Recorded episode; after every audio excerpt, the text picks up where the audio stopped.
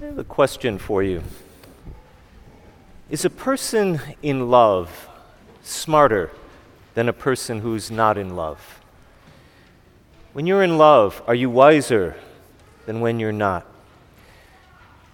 A lot of different ways you could answer that question. And if you think about it, there's different levels of love.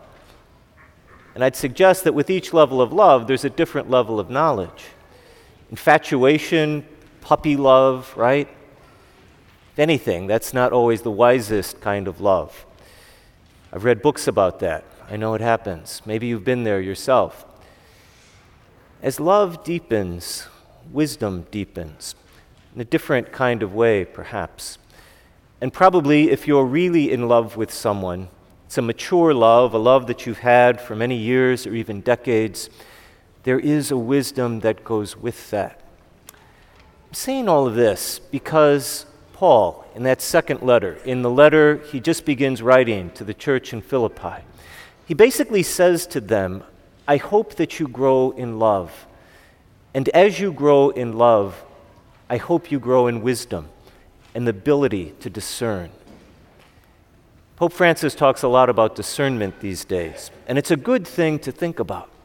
But a lot of times, at least for me, I associate discernment with reading good books or listening to good talks or growing in prayer, and all of that is wonderful stuff. But I don't always associate it with love. And of course, Paul's talking about the right kind of love, the love that leads us to God. But the love that leads us to God is love that deepens our relationships with each other. And we should never forget that. It's not like there's a God kind of love and there's another kind of love. There's definitely another kind of love, but if it's godly, it deepens our relationship with the people in our lives. And it bears thinking about every now and then.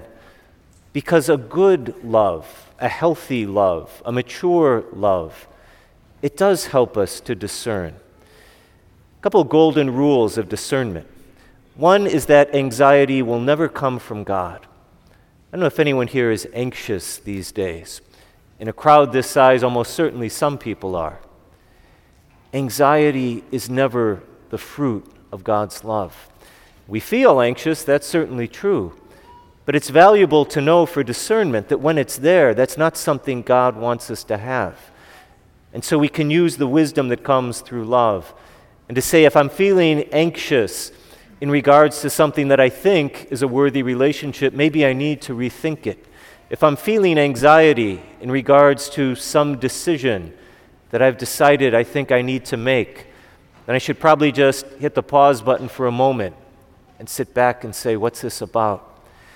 And it certainly isn't the case that real, mature love doesn't have hardship and struggle with it, right? Anybody who's been in love certainly knows that. But there's a difference between a struggle that leads to anxiety and a struggle that actually deepens the giving of ourself and the receiving from the other. Any parent knows that. We have lots of children in arms here in the church today. Not always easy to love in that way. But I'm sure there's no doubt for you that you grow in knowledge, a kind of knowledge that comes out of that love. We hear today about John the Baptist and we think about prophets, but that's on their side of the resurrection, as you heard me say so many times. They needed prophets. They needed someone to tell them, hey, here's what God is asking you to do. Here's God's wish for you. We live on the other side of the resurrection. That's why we don't have John the Baptist coming along every day. What we have interiorly is the fruit of what we get from the Holy Spirit. We have the love of God and the love of Christ in our hearts if we're willing to access it. We don't need a prophet to say, here's what God desires. We've got that inside. And maybe just to ask ourselves as we move into this second week of Advent what are the big decisions on my horizon? What are the decisions in my marriage? What are the decisions that I'll face as I go back to school tomorrow morning? What are the decisions as I see that text from a friend or I get that call or the email that I wasn't expecting? And how do we make them wisely? That kind of discerning knowledge isn't primarily book knowledge. It's a knowledge that comes from authentic love. And it's not just the love of humanity, So we ask for it, Paul says. And he says, I hope you get it. What a beautiful thing to say to someone in your life. I hope you grow in love. Not just I love you, though that's a wonderful thing to say, but I hope you grow in love. Another good thing to say to someone is if you let me love you, you'll definitely get smarter, right?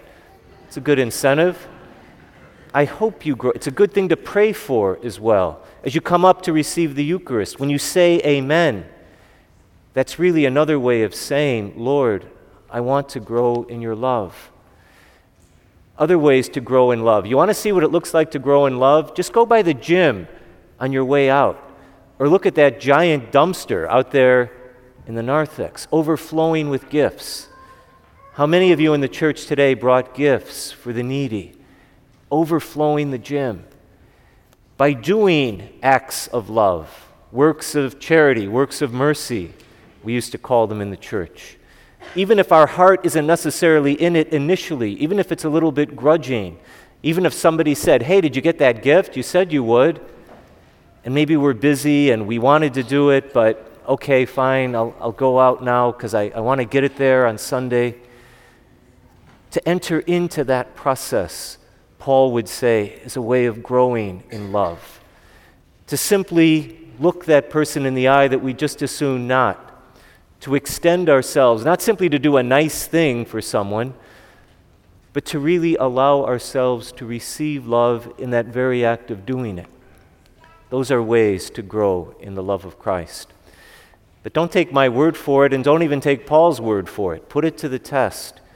And this second week of Advent, ask for it in prayer, talk about it with someone you trust and love. Force yourself, maybe, to do an act of kindness for another person, not a random act, but a very intentional act, and allow yourself to be open to the love that doesn't just come from human desire. And then put it to the test. Is there a little bit of wisdom that grows inside of you? Is there a little bit more ease in the face of what once perhaps was anxiety or worry? Do you know something that you didn't know before? We wouldn't be here 2,000 years later if that wisdom didn't actually grow. So make yourself a little bit smarter this week. Love in Christ.